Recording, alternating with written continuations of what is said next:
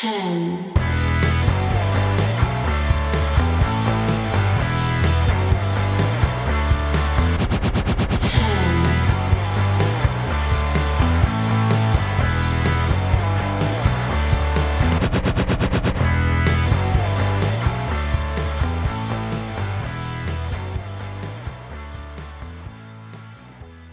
Is the NXT Women's Division the best in wrestling? Uh, hello and welcome to the Wrestling Radio Wrestling Headlines. Jesus, like one day I'm going to remember the name of the bloody website I do the thing for. It's going to happen. So, anyway, hello and welcome to the Wrestling Headlines NXT review. My name is Matt Mayer, aka Imp, and we are here live on YouTube and will later be available in podcast form. Links in the description or head over to WrestlingHeadlines.net for your latest wrestling news or whatnot. As we speak, I'm just going to triple check my sound. I have to do that every single time. As we speak, Donald Trump is live talking to the nation during a massive election uh, thing in America with the code voting and the counting and whatnot. I'm si- I'm simplifying it because I'm meant to be talking about wrestling. Point being, anyone tunes in live, I'll find this remarkable. I'm going live at seven Eastern time, uh, midnight. Everyone in the UK is asleep. Seven EST. They, and uh, before I uh, came live, like an hour beforehand, the news broke about the ratings, and both NXT and AW, neither of them broke the top 50, and all 50 of the top 50 were news channels. Fair to say, people are slightly engaged in the wrestling. so, uh, my immediate thought, hmm, well, if the numbers for this are good, if, if, if numbers for this are normal, then that'll be like a massive pat on the back in terms of uh, maintaining engagement and whatnot. There are more important things going on in the world right now. With that said, I just want to, uh, want to start off just by saying I'm fully aware about the current world circumstances, fully aware interests are somewhere else right now, but this can work as a distraction for you, for a nice little sidetrack from, you know, actual problems, as I and talk about a wrestling telly show. But I thought we'd start. With, I thought we'd do a positive show, like a nice chipper little thing. I mean, it's NXT, it's nice and happy. A massive thank you to James Boyd for joining me last week to go through the action uh, from One Nation Radio. Uh, you can catch him on socialsuplex.net. But this week, I'm running solo purely because I've also got what's what's the uh, full gear. That's it. I keep thinking all out. I've got full gear on Saturday, which I'll be doing Aftershock Four. So it's highly recommended I don't book an American to, to go live at a more reasonable American time uh, when I'm meant to be going super late on the Saturday. So let's just bash through this as quickly as possible. Anyway, you can follow me on Twitter at the damn implicat. That's damn as in damn.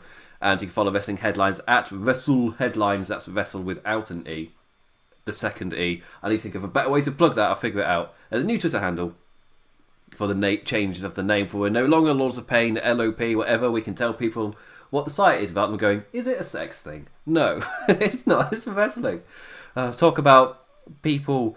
Well, people fake fighting in their underpants covered in oil and pretending their legs are hurt. I saw, I saw somebody um, talking about. It might have been uh, uh, Vanderbeek, James Vanderbeek, uh, the, on Twitter. Um, I'm on the social suplex line and he had a show on that. Anyway, point being, I uh, I think it was t- joking about. It's, it's as if wrestling fans realise that it's you know a bit more of an important thing going on. They're like the rest of the world. They're not like this weird bubble of people. That no, they're just as variable as every other kind of people and every other kind of interest or whatever. And all of us go maybe not. You know, the peak moment to be uh, fully invested in the people uh, kind of faking that they've got a leg injury on television to try to pretend, play pretend. Anyway, let's take this seriously then, shall we? so, uh, yes, the show kicked off with Ember Moon versus Dakota Kai. This is what it leads perfectly into my question of: Is the NXT Women's Division the best in wrestling? And really, I'm only marking it against two: the WWE main roster and Impact. Impact Wrestling. Probably because AEW's when you look at the quality of the AEW roster, uh, like in every other division, the amount of care and detail that's gone into it, into the uh, Hangman versus Omega, Kenny Omega storyline, into the Young Bucks FTR, maybe not hit as home run as much as possible. Work is going into it, and the main event of Jon Moxley, Eddie Kingston, where fantastic work's gone into it. And really, the reason the women's division stands out so much in AEW is because they hit home runs and put so much care and detail into everything else that when they just book a match without really much of that going in, it stands out. And uh, uh, a massive tangent on my NXT review talking about Cody's media call, but again, it's things that happen today, and NXT's in like a building process. Uh, this happens quite often. The week after like a takeover or a special, it's normally a building block episode, and that's what this was.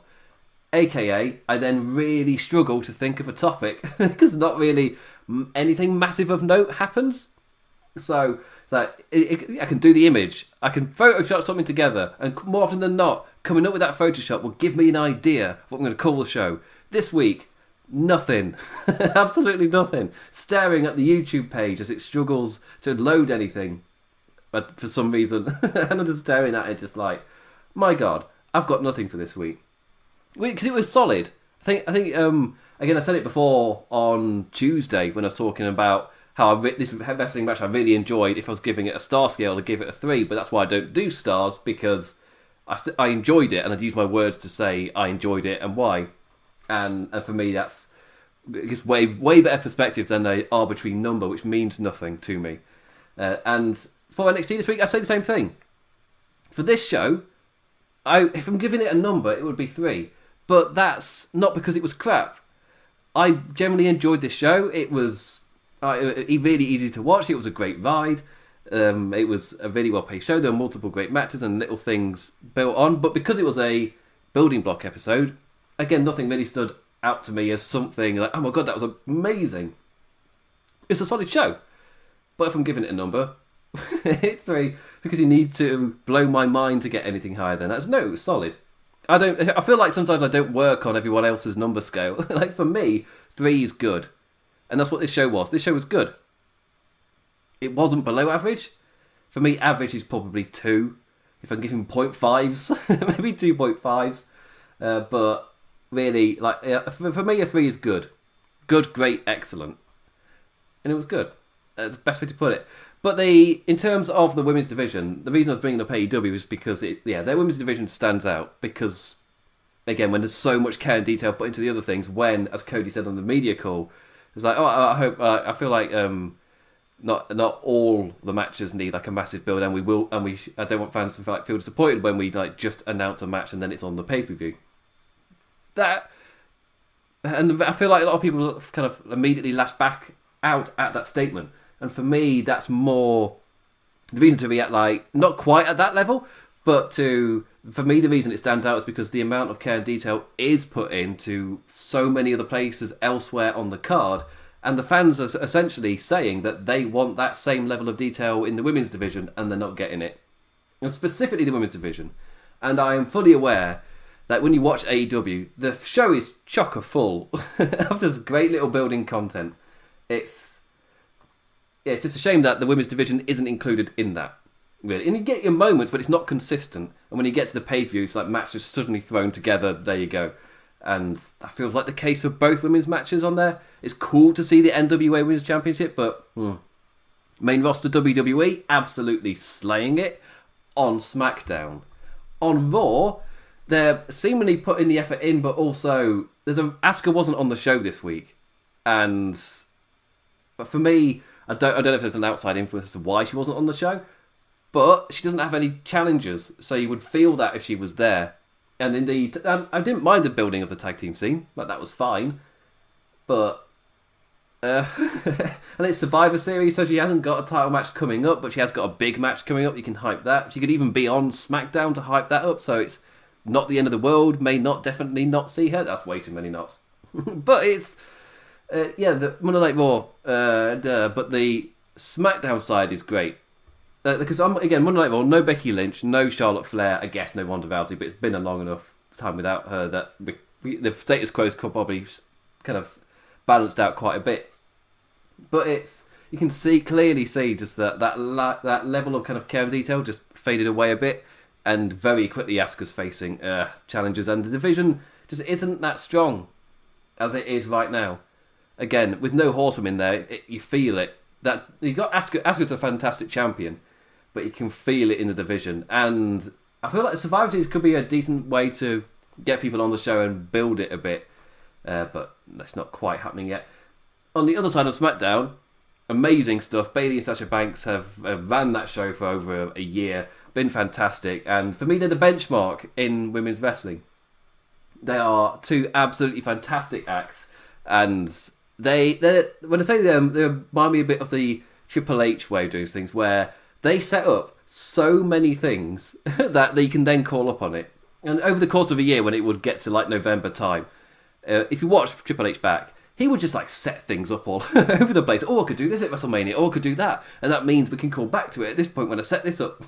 so, and I love it when that happens. And uh, Bayley and Sasha Banks both do that. So Finn Balor was another one to be fair. Like from that that school of NXT, that period, you can see it. It's there. They just start setting things up, just teasing on Twitter, just beefs and things with random people. So, oh, I'd love a program with that person, that person, and Bayley Sasha Banks feud is one of those that because they were essentially doing that for months with each other, meaning that when they eventually break up, yeah, great stuff. great stuff. And the Impact Wrestling is on an absolutely. The only blip has been Tessa Blanchard, enemy, and uh, and uh, shout out to uh, Kylie Rae for like, uh, putting herself first instead of uh, I, I, guess maybe doing more uh, damage by trying to force it through picking herself to look after herself first. So it takes a lot of courage to do that. But she, the number, the only blip has been Tessa Blanchard, really, and that's not their fault. They they they solidly booked her so well that it felt like this. It's crazy to think that the Tessa Blanchard moment was this bloody year terms of that blowout. So much has happened. It's insane. That was before. That was before speaking out in June. Was that? God, good God, this year. But earlier this year, Tessa Blanchard was like white hot, and it was this was like her crowning moment, becoming like a world heavyweight champion, or like no matter of which sex it is, it's world heavyweight champion, and they booked it really really well. Where you wanted to see that, then it happened, and everything fell apart. But all of that work put in, into the whole division was still there because it wasn't just Tessa Blanchard. Everybody else in the division also got a massive looking got uh, to work with the guys as well. Uh, Jordynne Grace is benefiting from that change of ideology in Impact Wrestling, where they do do intergender wrestling, and uh, she's massively benefiting it from her from it herself, and they're slowly building that. So personally, Impact Wrestling is because I would I would sing the plaudits of Lucha Underground. So I'm personally for intergender wrestling, and if the wrestler is smaller than the competitor, then it's just like it is when it's the same sex and with Jordynne Grace, she's she's a very strong human. so that's and they put they wisely put her in there with mostly people that she can throw around, be it the X division and whatnot. Uh, but then when they put them in there with a stronger person, then it's beef versus beef. and, and, obviously, with uh, coming out of the G1 climax, Tomohiro Ishii versus Shingo Takagi, beef versus beef, meat slapping meat. yes, the Big E Langston. oh yeah, no one said his surname in years yeah, the Big E school of the yeah screw your five star matches. But uh, yeah, so I would champion Impact Wrestling in terms of their intergender wrestling, but for overall the entire roster. So this is the issue with the main roster. I would say the peak for the main roster is the highest of them all. The depth is very shallow though, and you can feel it on Monday Night Raw. And on SmackDown, outside of Bayley and Sasha Banks, who is there really? Like, as soon as that feud ends, who are they going to feud with? As in, who is that? Legitimately, who is there that could beat either of them? Is there anyone near their level? Because I, I can't think of anyone. Like, who wins the Royal Rumble? If Sasha Banks is champion, who wins the Royal Rumble? If it's not someone ma- major returning like Ronda Rousey, if it's not Charlotte Flair doing it again, like who's it going to be? do you have Charlotte Flair beat Asuka and then Asuka becomes champ, uh, wins the Rumble? Well, she already won it, hasn't she? Who hasn't? Oh, Bayley or Sasha Banks. Becky Lynch is out with the baby. Ronda Rousey, is she returning? Who knows? Point being, it's a very shallow division. You could even have Rhea Ripley come up. Uh, but which is my case in point, which brings me to NXT. It's not just one or two, and that's where NXT went out for me. Is for me the um, the main roster has a highest peak, but it's just the top and outside of that, it's a very shallow division where a massive with a massive gap between those with the titles and the main event and kind of those in between. And uh, for me, over this course next year, they really need to build that division. Uh, I feel like they're doing a decent job slowly building up Mandy Rose to make her feel a bit more legit. but she gets she's again stuck in a tag team, and uh, I don't know. I feel like the big face it is working slowly, and if they don't force it, it could naturally happen. But that still means you need you need time for that, so they've got to wait quite a while. And in the meantime, who the hell faces Asuka? Uh, you might be forced into rushing it. Anyway, NXT. so NXT's got depth, and that, for me, that's the biggest thing. That's the biggest comparison to Impact. Impact has got a massive depth, but NXT's got the highest peak out of the two for me. Again, Impact put a lot of stock into that into one character to really take off in Tessa Blanchard. Could there could the peak be higher if that if yeah, yeah if what came either what came out never came out or if you know in the past Tessa Blanchard had never done that. She was a different human being. If they if they pushed a different human as Tessa Blanchard and it had worked the entire time would they would Impact Wrestling's kind of star be so much higher? I feel like it would have. It was meant to be a massive crowning moment for the company. It just, just turned into a oh god what what do we do now? And they went through with it anyway and it was uh, just a bit bad and then they ended up firing her. But the NXT Women's Division, so much depth. It's strength in depth as well. Not only have you got Io Shirai and Candice LeRae killing it in a ladder match, you've got beef in Raquel Gonzalez versus Rhea Ripley. You've got this opening match of Dakota Kai and Ember Moon. You've got so many people not even on the. We had a Toni Storm returning to face Shotzi Blackheart as well. There is so much depth in this roster.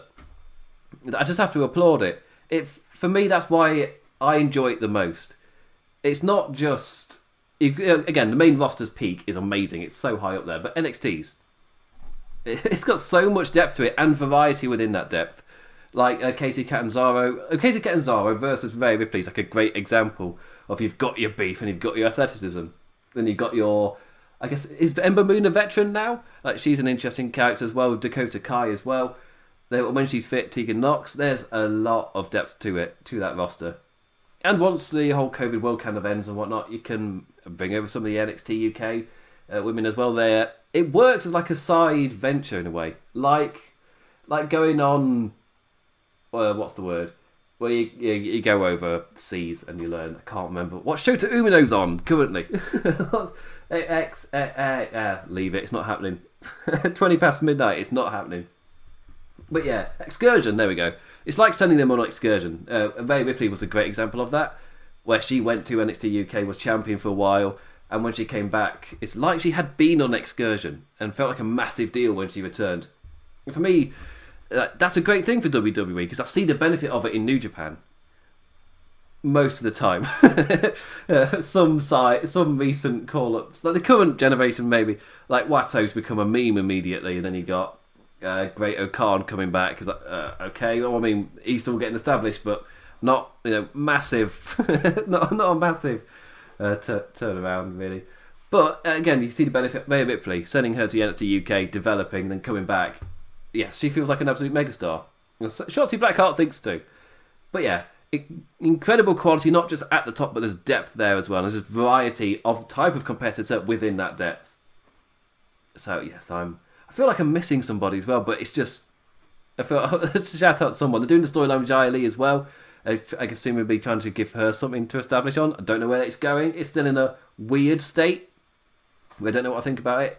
Uh, anyway, let's talk about the opening match, and I, and uh, then I'll go through the show in order. The opening match will uh, be a good enough closer to this uh, first topic. My answer is I think yes, but I'm taking a lot of different things into context where other company, other part, other, I would say they're not the best of everything, but the best overall in terms of consistency and depth. Whilst like Impact Wrestling do some amazing things themselves, their main roster does amazing things themselves, but all three of them have got weaknesses in certain areas, and all three have got strengths in areas. Uh, I feel like NXT's got the most amount of strengths. anyway, Ember Moon and Dakota Kai opened the show more than a decent way to do so. Uh, once again, the strength and depth of the division on full display. Uh, these two both silky smooth with that extra oomph as, as Moon like sent Dakota crashing hard into the barricade with a dive. he just felt that extra oomph behind the offense. Kai went to uh, wear down the recently returned from a lengthy injury opponent. Moon having to fight back in bursts, uh, with the Kiwi's damage clearly present as she held her arm. Uh, Ember outsmarting the lass at times, uh, goading her in and catching her into submission. Uh, towards the end, Moon really showcased that new aggression that she's been banging on about in the VTRs, laying a whirlwind of shots to Kai's back to ground her, uh, climbing up for the eclipse. That, but the simple distraction of Big Mami Cool Gonzalez was enough to let Kai in with a high boot to Defias.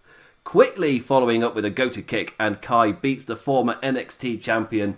And the final note from Kai seemed to be You may be banging on about being a different person, but what makes you think I'm the same as I was either?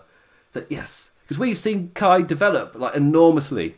Completely different person from when Ember Moon was there. You've seen that brought up. It's like, yes, I love it. Love continuity like this. it's just like, remember, like, oh yeah, Kai was a different person when Ember Moon left. So when Moon comes back, she's like, oh, I can outsmart her. I remember her. Ah, but she's developed so much. Like, neither are the same person.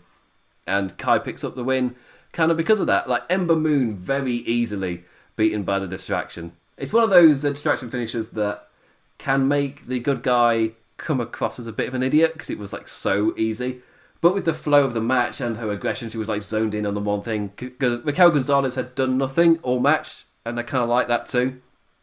It wasn't like main roster, big Omar Bahin, and he's standing there behind AJ Styles, and he's constantly a present within, within the, I can't say, uh, constantly a presence within the match. And then he features into the ending somehow as well. Compared to this, Gonzalez was there, but they never cut to her. She was just there in the background the entire time. They never really focused on her. She was never a big interference, aside from the end. so saying never was at one point during the match. Uh, but right at the end, she was there, and that cost the match for Ember Moon. Uh, Dakota Kai gets to feel like a strong opponent. Like NXT is not going to be as easy of a turn for Ember Moon as she thought. Yeah, good stuff there. Uh, bang on to Kushida versus Cameron Grimes. Sorry, Cameron Grimes. Yeah, go to the moon. yeah, halfway through the sentence, drop the accent, Matt. um, it hit me like at this point that on the show we're getting quite a few kind of cut out slash cut down entrances on the show. Yeah, so hmm, are you tight for time, my friends? Just a little bit. Uh, before this match, Grimes cut a promo where he was pretty easy to make jump. Like, uh, a ref appeared at the end to usher him to his match, uh, but it's the one that was a zombie in the House of Horror last week. Was it called the House of Horror? I'm forgetting that now. And uh, ah, zombie! He screams as Cameron Grimes runs away, assumedly to Gorilla because he comes out of his match and seemingly starts the match fine. okay then. Uh, Kushida's aggression once again proving methodical. The lad having a field day with Cameron's left arm, bringing the athleticism later in the match as the Southern gentleman fought back, but the ref was not down. Uh, Grimes unable to secure a roll up. Kushida made him tap, but never got it confirmed either. Grimes surviving with that awesome cross-body backflip move thing uh, when the replacement ref ran down. But it's the zombie ref. Grimes freaks out. Kushida locks in one final hold, and Cameron taps out fast. More screaming at the presence of the zombie ref. Well, I was trying to think. Was he tapping out, or was he just screaming like, "Ah, scary ref! Tap! I need to get away from the ref." it was one of the two. But yeah, Kushida gets to look aggressive. Cameron Grimes gets to get over the, the comedy stuff. I feel like he's going to get pigeonholed pretty quick, Cameron Grimes, into the comedy stuff. And uh, maybe Dexter Lumis angle isn't going to help, really. Uh, out of a match that was pure nonsense like that. Uh, I mean, for me, he's. I, I again, I, in the ladder match, I called him the linchpin of it. It felt like a Cameron Grimes coming out moment in the North American Championship ladder match and because uh, he was just the the gnat, the fly that was constantly needing spotted uh, uh, swatting away. There we go. So uh, I like that about him, and I feel like uh, in his wrestling matches, I like that feeling about him as well. Like he comes across as this guy, this comedy act that could just be easily beaten, but he is he is good. He's just as a personality, he is this fly that is constantly swatting away, and it's sometimes quite difficult to do so. And he'll catch out opponents and actually pick up wins now and then. Uh, for me, solid mid card guy. Like for your boy stable, to quote a OSW. Yeah, he's totally in there. Cameron Grimes. Again, not a future NXT champion, really, but again, really solid uh, middle of the table act. Could pick up a mid card championship, maybe. I don't know. Maybe that's a bit of a stretch. I fear 24 7's in his future, though. Uh, if he gets called up to a decent position and doesn't just get called up and used for nothing. or, or not used. He can't be used for nothing, or not used. That's what I was trying to say. Uh, he, and then he turned up missing. Uh, anyway, Drake and Killian versus Evereyes. I can't whistle at midnight either. Is Drake wearing off on Killian Dain? Is his childish charm giving an impression on Killian? Like, is it winning him over? Like, um, really, in for this act, I love the idea where I'm such a fan of like the team's teamwork being uh, Dain using Maverick as a weapon with little regard for the wee man's well-being, but he starts to be won over a bit, like he's worn down by the charm of him. Um, uh, but I like that idea of uh, a lot of the ta- the tag team offense. Whenever they do it, it's just Dain throwing him about or like really not caring about his well-being, using him as a weapon. like I like that. I like that feeling. Like a great comedy pairing. Uh, NXT's resident job uh, also will add that if the UK scene was up and running, obviously not because of COVID, but this is a kind of act that would really get over. uh, I feel like it's just childish enough for the UK fans to really grab onto it. Sorry, the drunk UK fans to really grab onto it uh, with the chants and things and playing along with it. Yeah, when we say that, yeah, oh, oh yeah, the UK fans are they're fine with a little bit of childish silliness. Yes, because we're drunk, and yes, that really does help. um, but yes, NXT's resident jobber team beat up the little lad, but as they did so, we got a side by side of Pat McAfee. Thought I'd kind of sing the praises a bit of this angle before it's completely swatted to the side and used for something else. But we got Pat McAfee and his merry men arriving, uh, which was Barrett's name for them. And as someone from Nottingham, a name I approve of. uh, Pat, I put Pet in the notes. Pat takes the camera off the operator and the group storm into the ring for a beatdown as the former NFL fella directs from his camera at ringside, uh, directing his movie, his film. Uh, laying Dain down with what looked a bit like a three man setup for Magic Killer before posing into Pat's camera for the ad break. Uh, after which McAfee ran lyric again. A lovely moment to remember the Undisputed Era's run. Like Pat, Pat was obviously so complimentary uh, tying up those threads of heel turn reasoning, explaining Dunne's turn by referencing Strong's turn to join the EU in the first place. Really like that one. And Burch and Lorcan felt fed up with being told they'd never be on the Undisputed Era's level. Uh, Pat explained like it was just so incredibly easy to put a group together of guys who hated the era. Say, oh yes, using what's come before to then influence the next bit. Oh, this is the type of writing where, like, quite often with the main roster, I'll say they're they're normally pretty good at hindsight writing, which means when you're watching as it builds, it feel a bit wibbly wobbly, like it's either not going anywhere or none of it really fits or gels or makes sense. But the show, uh, like two or three shows later, they can then reference the things that's happened and hindsight book it, and suddenly, oh, it all clicks and makes sense, even if it was a bit wibbly wobbly nonsense for me, that's why Retribution stand out. Is they've not managed to do that when with a lot of storylines and acts by this point they've fallen on something like the Roman Reigns story from last year, which is like my biggest comparison for it. Where this time last year we had the Who Attacked Roman Reigns thing with Rowan 2.0 and all of that nonsense. I said, oh, what a great story, what a, what a great content deliverer for all of these podcasts to moan about complete nonsense this year's Retribution. Uh, but with uh, with that angle, they fell onto something. They fell onto a Eric Rowan main event run, which is seemingly suddenly like, oh, that was suddenly solid, really good, and a not bad fairway, fair can't say it, farewell. That's what I'm looking for, and not a bad farewell angle for Harper either, who's now Brodie Lee in AEW, personally doing a great job, especially for watch uh, being the elite. I love those angles, being the elite. John Silver, an absolute boy.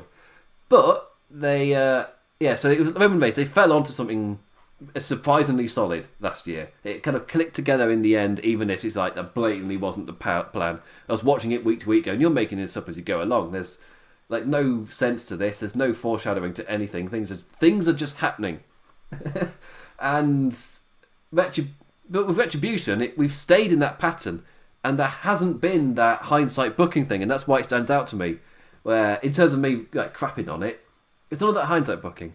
This, right out the bat, right out the pat, is hindsight booking immediately working. Imme- straight off the pat, looking at what has happened uh, with all of these characters and using that to influence it. Like, right from the get go. I'm not saying right from the pat again. right from the get go. Uh, again, tying up those threads of heel turn reasoning. All for it. And uh, towards the end of uh, Pat's amazing promo. They go to hoist the Undisputed Era flag into the rafters as a final tribute. Again, I highly recommend watching it. He's just, it's a tribute to Undisputed Era and how much they suck and everything, where he's talking as if he's giving like a passionate promo about how great the Undisputed Era works uh, were, and uh, but he keeps constantly running them down, calling them crap whilst there's images behind him of Undisputed Era's greatest moments. So I just, I just loved everything about this. Like Pat is an amazing promo, uh, but they go to hoist the Undisputed Era flag into the rafters as that final tribute. But Pat changes his mind and it's like, but we're democracy here. Like we, we take a vote, we take a vote, and like, mm, this, the words happening on this Wednesday of all things, and like after after the vote, they dump. After after taking the vote, they all decide to instead dump the flag in the trash can and set it on fire instead. Fantastic stuff. Pat is great, and the explanation for it all solid. But there's one more note. As they walked to their car, uh, Killian Dain attempted a sudden ambush, something he suddenly regretted. Uh, the group bested him, and Dunn violently kicked the car door into his face, uh, cutting to ad break with uh, blood all over the Northern Irishman's mouth and parking lot floor. The parking lot, oh damn it, Dain, that parking lot's dangerous. Didn't think it through. But yes, a very violent attack from Dunn. Uh, and I feel like the group needed something like that to, to really sell the different side of them.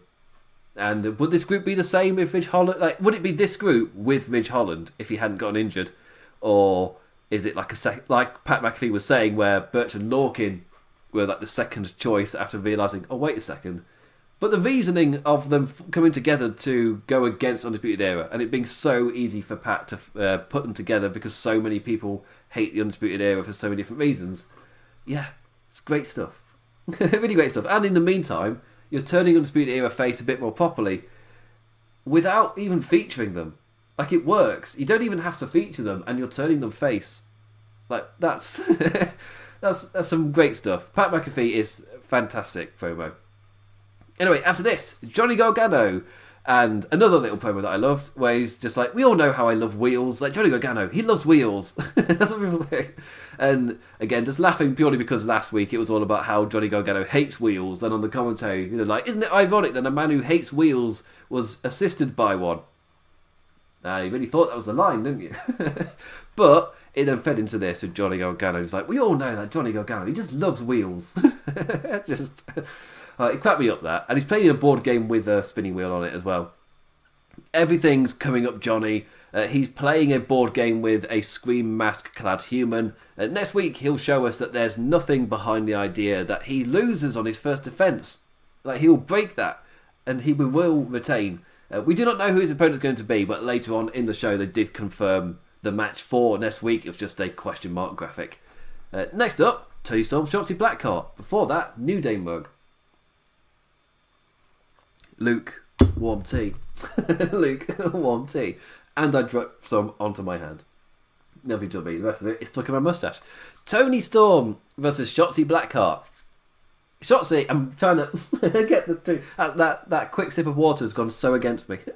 Shotzi with a promo earlier in the show on the respect she has with Toni Storm. She said that she chose her as an opponent to truly test herself but from the get go, the green haired warrior was clearly distracted, running out with no tank and aggressively going after uh, Storm without really total focus.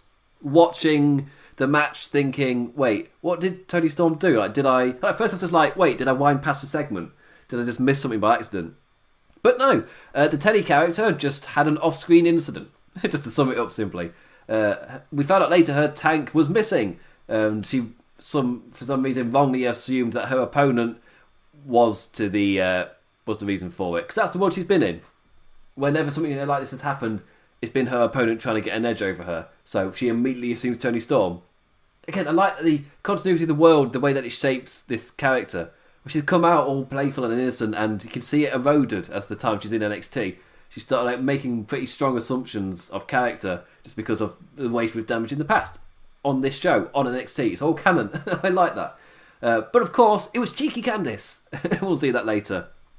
Because like as the match went on, Shotzi became more and more composed. Uh, that innov- innovative, that's not a word, offense rearing its head once again.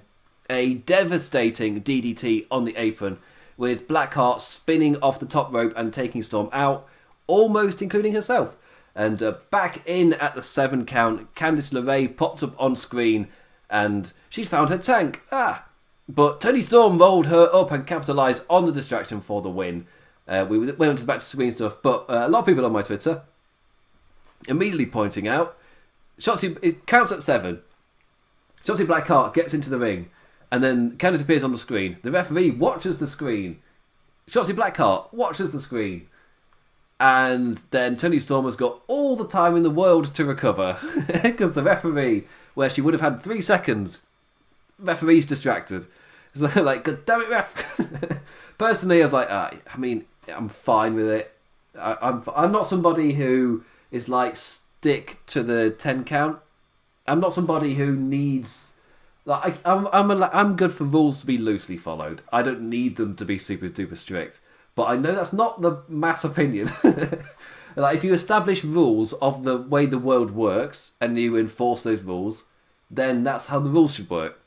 You can't go breaking them just for plot reasoning because then your rules don't matter. So why would your rules matter if you can just disregard them for plot point? It's like no, if you establish a rule, work with it, actually go with it. Uh, but again, I'm my number one promotion, New Japan. They do this all the time, where normally it's when an opponent goes down, they will suddenly do the ten count because they won't do any uh, like I'll call it sports entertainment shenanigans like destroying a tank. that won't happen in a New Japan show. So the focus will always be on the action. But still, they're very loose with the, with the counts. And I've seen people like when New Japan started to blow up. Like uh, one of the big criticisms was the twenty count. So well, why isn't the referee counting or disqualifications? Why isn't he disqualifying? Uh, and it's like, well, if you see with AEW, different referees have the different personalities. And I feel like like AEW being on US television is a good thing for that because in WWE they're just nameless robots essentially, but on AEW they're the they they all have different personalities and what kind of ref you ha- which ref you have is different for the match because they've all got different personalities and the way they react to things. Different refs allow different things uh, and for the way to flow. I, I, I, swear there was a point to that. it's, just, it's an observation I've made. Oh, that was it. Yeah. So I'm I'm I'm not screaming, going crazy of why did you suddenly stop the count? Did the ref get distracted? Or the referees that easily distracted? Are they that bad at their job? it's like no, I don't mind it. I'm fine with it. And like really, it, yeah, it's fine. they did their plot point thing. I'm not going to go crazy over it. It's fine. Yes, I'm aware it's one of those you set up your rules and then just disregard them, but I don't really mind. it's all right. But yes, Toni Storm rolled her up. Candice LeRae pops back up on screen and us like the tank's fine. It's all right. The good news is it's fine.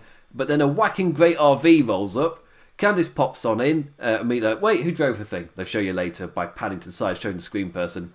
And she drives the tank right. No, she drives right. Oh, she drives the RV right over the tank. There you go. Got my nouns mixed up destroying the thing as Shotzi has a breakdown in the ring as she sees her tank completely destroyed. And I guess, as I was just saying, you've seen her like come out as like a play with like a playful innocence about her, a really lovable character coming out on the tank doing the wolf cry, and as time goes on in NXT, that innocence is, is eroded, and her trust of others is eroded more and more.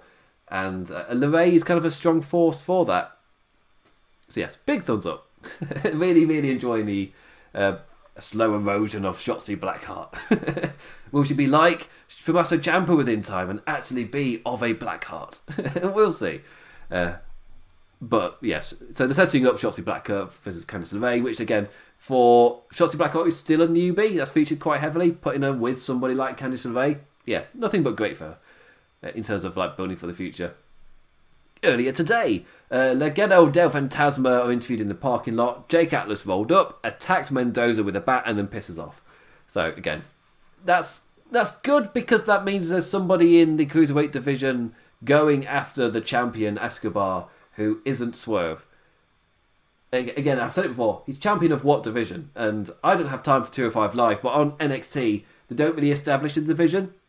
Like when they brought the cruiserweight championship over uh, for that first little point, you're getting well, Lio Rush versus Angel Garza in just amazing matches. But there were other people popping up as well. Drew Gulak pops up, Tony Nese popped up. Suddenly, like, oh, you've got other cruiserweights popping in for a quick match, and that added some depth to the division. Now it's whoever's facing the champion, and that's it. And then they rotate out, and then they're gone again. But inserting, I think it was Adonis they inserted in, and uh, Swerve is still there, and then you've got Jake Atlas now as well. Like there's something to play with there uh, if you slowly develop it. But it still feels like they haven't got past that point. In over a year, they're still at the same point of champion and contender, but there's not much else to the division. It's just different faces. So yeah, anyway, that's my uh, criticism. Before massive praise, Thatch as Thatch can live. I loved the idea of transitioning this to a live segment in the ring. I thought it was great. Uh, run, I can I totally see this exact segment ten years ago getting booed with boring. uh, maybe not as bad as when Jeff Dad Jeff I can't say what was his what was he doing? It was Jeff Jarrett doing an it was an MMA exhibition, wasn't it? It was Jeff Jarrett doing an MMA exhibition in the ring, and if I'm right, the segment lasted for a few weeks, and the TNA crowd were champ boring at it. But this is Timothy Thatcher, and they've established it in video uh, beforehand, before then bringing it to the ring, and it directly to built to something right off the bat. Which uh, again, that's something TNA got wrong, where they would. The idea was it would eventually lead to something, but that means you had two or three segments where it didn't. so the fans were just bored for 10 minutes. And, and it went on too long as well. This felt like just the right amount of time as well. So, yes, I love the idea of making this live in the ring. And the COVID is the best time for it as well. Because you haven't got like a proper live crowd that could get bored. It's a much more controlled setting. And uh, Timothy runs through uh, how a guillotine hold works and a nice little moment with with him showing it, and he's just saying to camera, a hold which I thought was legal. so, so a hold which I thought was illegal, and uh, it was just. But apparently, yeah, if you're a big guy, then you'll go for whatever. I just love that line. like he's showing you how it works. So what? And then just and just going off at NXT for allowing the hold to happen. Like he's got a grievance with him being held in it in a match. Like yeah, and he's done that before, and uh, I just love that character trait. He goes a bit too far, showing the next hold to the student, who he's, he's showcasing all the holds with, uh, going after his student after he taps. And it, yeah, afterwards, the students is like, "I thought this was an exhibition." And it's like, oh, "Okay, okay, you can go if you want. Like, do you do you want to leave?" like, "No, it's fine. It's fine. I'll he'll stay."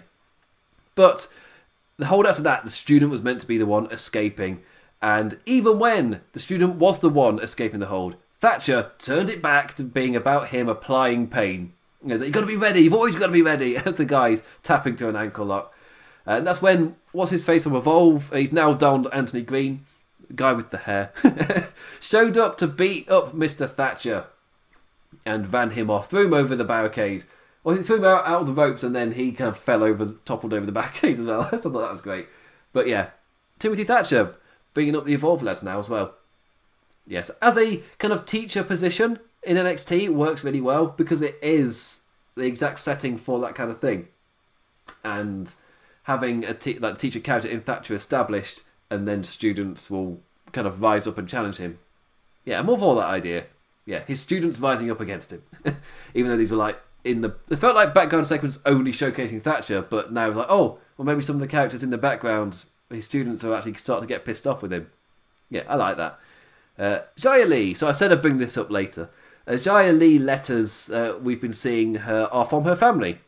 None of our business though. So oh, okay, cool. So we got a little piece of information, but that's all we're getting. Uh, Regal gives her a new letter. Uh, Xia reads it immediately and tells him she needs to challenge Raquel Gonzalez next week. She wronged me. I I, I need to challenge her. Uh, like oh, okay then, there we go. And uh, so it's kind of like what are they holding over her? Her family are involved. What is this. uh, I mean, that state is the drip feeding information why it starts to feel a bit odd, and because it's WWE presentation that lot, the acting and presentation isn't great. so you're just like, Where, where's this going? And you feel like if it goes somewhere, then I can work with it. but we're still in that point of where's this going. So I can't really. I can just say it's a bit weird and odd, and I'm not buying it yet. But they're taking the time with it, and it's NXT, so I can give praise there. We're just still in that stage. I don't know what's happening. Maybe in a match against Raquel next week, we'll see something. Maybe she'll get battered, and we don't. we don't know. Uh, also confirmed, so we got uh, Gargano and the North American Championship confirmed for next week, but also next week is Breezango getting the NXT Tag Team Championship rematch against Burch and Lorcan. So after he did like a big establishing for the group this week, next week he gets to do it again. Either they get properly established and they defend against Breezango, or Undisputed Era cost them the titles, like immediately off the bat. Right, the week after, Pat is does his whole big speech that they get just destroyed the next week. Like Undisputed Era really respond after the flag burning. So yes. And we'll end with the main event: Tommaso Ciampa versus uh, Velveteen Dream. Uh, Mortal Kombat Ciampa strolls on down to Murderer Fall. He's just adding little things. He, he had the cape, or the uh, he had the vest. Was it well, jacket? I can't find the word jacket. he had the jacket that's turned into the awesome vest. Then he added the skull mask, well, which looks awesome, and then he added the hood. It's like, oh, Mortal Kombat Ciampa is all there. Uh, once again, praise for NXT. Not afraid to run heel versus heel in major card positions where the characters have got so much so much strength and are so. Well, I was going to say they're so strong, but that's repeating myself. They've got so much strength and depth uh, where they're just solid characters. So you can feature them in the main event and people will be invested. Uh, it's amazing what just time and consistency will do, where you're at a point now where you can just do that. Uh, and this is the first time in NXT where we were able to see characters who have been there for years actually, and you've seen them go on all these arcs and things, and they just feel like solid characters. It's, it's a wall mentally in terms of watching NXT. It's a wall I feel like I've got to break through, where I just see them as developmental. And when somebody's ready, you're like, well, okay, when are you getting called up? But since the move to USA, there's a whole selection of people who, like, are they ever going up?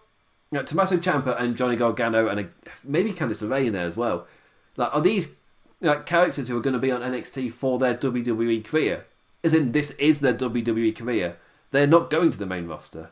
Is, is that something? Is that a wall I need to break through, or is it still developmental and they are going to the main event roster? It's just with the USA move, they've just slowed it down a bit. I, I obviously I don't know. It's only been one year. Time will tell. But I'm kind of at that point now where I'm starting to get used to the fact that maybe certain acts aren't moving on because there is no need to move on because they are on like national television with USA. Like and Tommaso Ciampa and Johnny Gargano are like NXT's established acts, and they will be NXT wrestlers. Like that is their thing. It's not a developmental for them. Uh, but I'll, I'll break through that wall over time. It's just like obviously we're still in that feeling. It's only been a year, but anyway, uh, once again NXT heel versus heel, two strong characters in the main event. Uh, massive round of applause. Uh, but uh, like anyone who faces uh is an automatic face. like, uh, but still, both these lads have been projected as solid heels since their returns, and the, like the smile from Ciampa at the end, the creepy smile as he just basks in the chant from the crowd. Like, yeah, that wasn't a good guy response to that chant. Ciampa, with his asserted aggression, no remorse from the Blackheart, uh, they cast a bright, shining target for Tommaso on Dream's left hand. Uh, Barrett, after the break, emphasising the attack, going, It's a surprise that cast's not been smashed into pieces. this week, I didn't even attempt to do a proper Barrett voice. Uh, but throat's too dry. you have to, it's a lot of throat in Barrett. Oh, Ray Barrett. Oh, he's to do that. Oh, oh. too much throat. Can't happen. Um, but yes, uh, Dream unleashing his own aggression but, Ch- but Ciampa was on point with no hesitation. Uh, Dream increasingly responding in kind as the match went on, uh, turning to the question of if either man could capitalise. A nasty landing for Ciampa after a suplex toppled both men over the top rope, but Dream overplayed his follow up to it. Throwing a chair into the ring, he climbed to the top rope, but was met by a rising knee, a great rising knee, and then damn smoothly rolled over onto the second rope for the Widow's Bell, or sorry, Willow's Bell, rope draped DDT, and fairy tale ending for the assertive win. And then we got Ciampa blankly staring into the crowd with a creepy smile, rising his arms to the crowd chants NXT, and we fade off air. And uh, yes, we got the crappy "This is awesome" piped in chant. Again, just a little piece of criticism. I gave it last week. I'll give it again. If you're piping in a crowd chant and you're in a small arena, but the crowd chant you're piping in is for a big open arena, it's not going to fit because the visual doesn't match the audio. It's clearly a big arena, and you're not in a big arena. It works for the main roster because they're in a big arena, but NXT's not. so just use Full Sail audio. Do you not have any Full Sail audio? Is that when they did the live shows? Did you just not record it correctly, so you haven't actually got any audio to use? When I say correctly, I meant ahead, uh, so they would have samples or whatever for something like this. Yeah, it's uh, for me that's an odd one. That's the biggest. It, they are using the "This is awesome" chant, and just like the main roster do, but because they're not in a big arena, it just it, it feels like it's just blatantly a press of the button, and it really doesn't gel. It takes me out of the match every time they do it because I'm like, well, yeah, I'm never going to buy it because you're playing it as if you're in a big arena and you're not. so the audio isn't going to match the visual I'm seeing.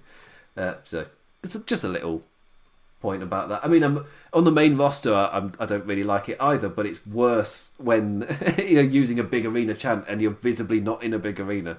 Yeah, I'm gonna I'm gonna spot that, like just in terms of investment in the match, because in terms of like just just the um, ambient crowd noise, I'm fine with that. Mostly because it is below, or mi- at least mixed in with the actual crowd who are there, and for me that's a really good mix. Um, on the main roster where it's just live fans, quite often it gets to me but on NXT when it's mixed in with actual fans who are there, it, it's it's relatively fine. That said, the "This is awesome" chant is stands out. but this main event was a very strong main event.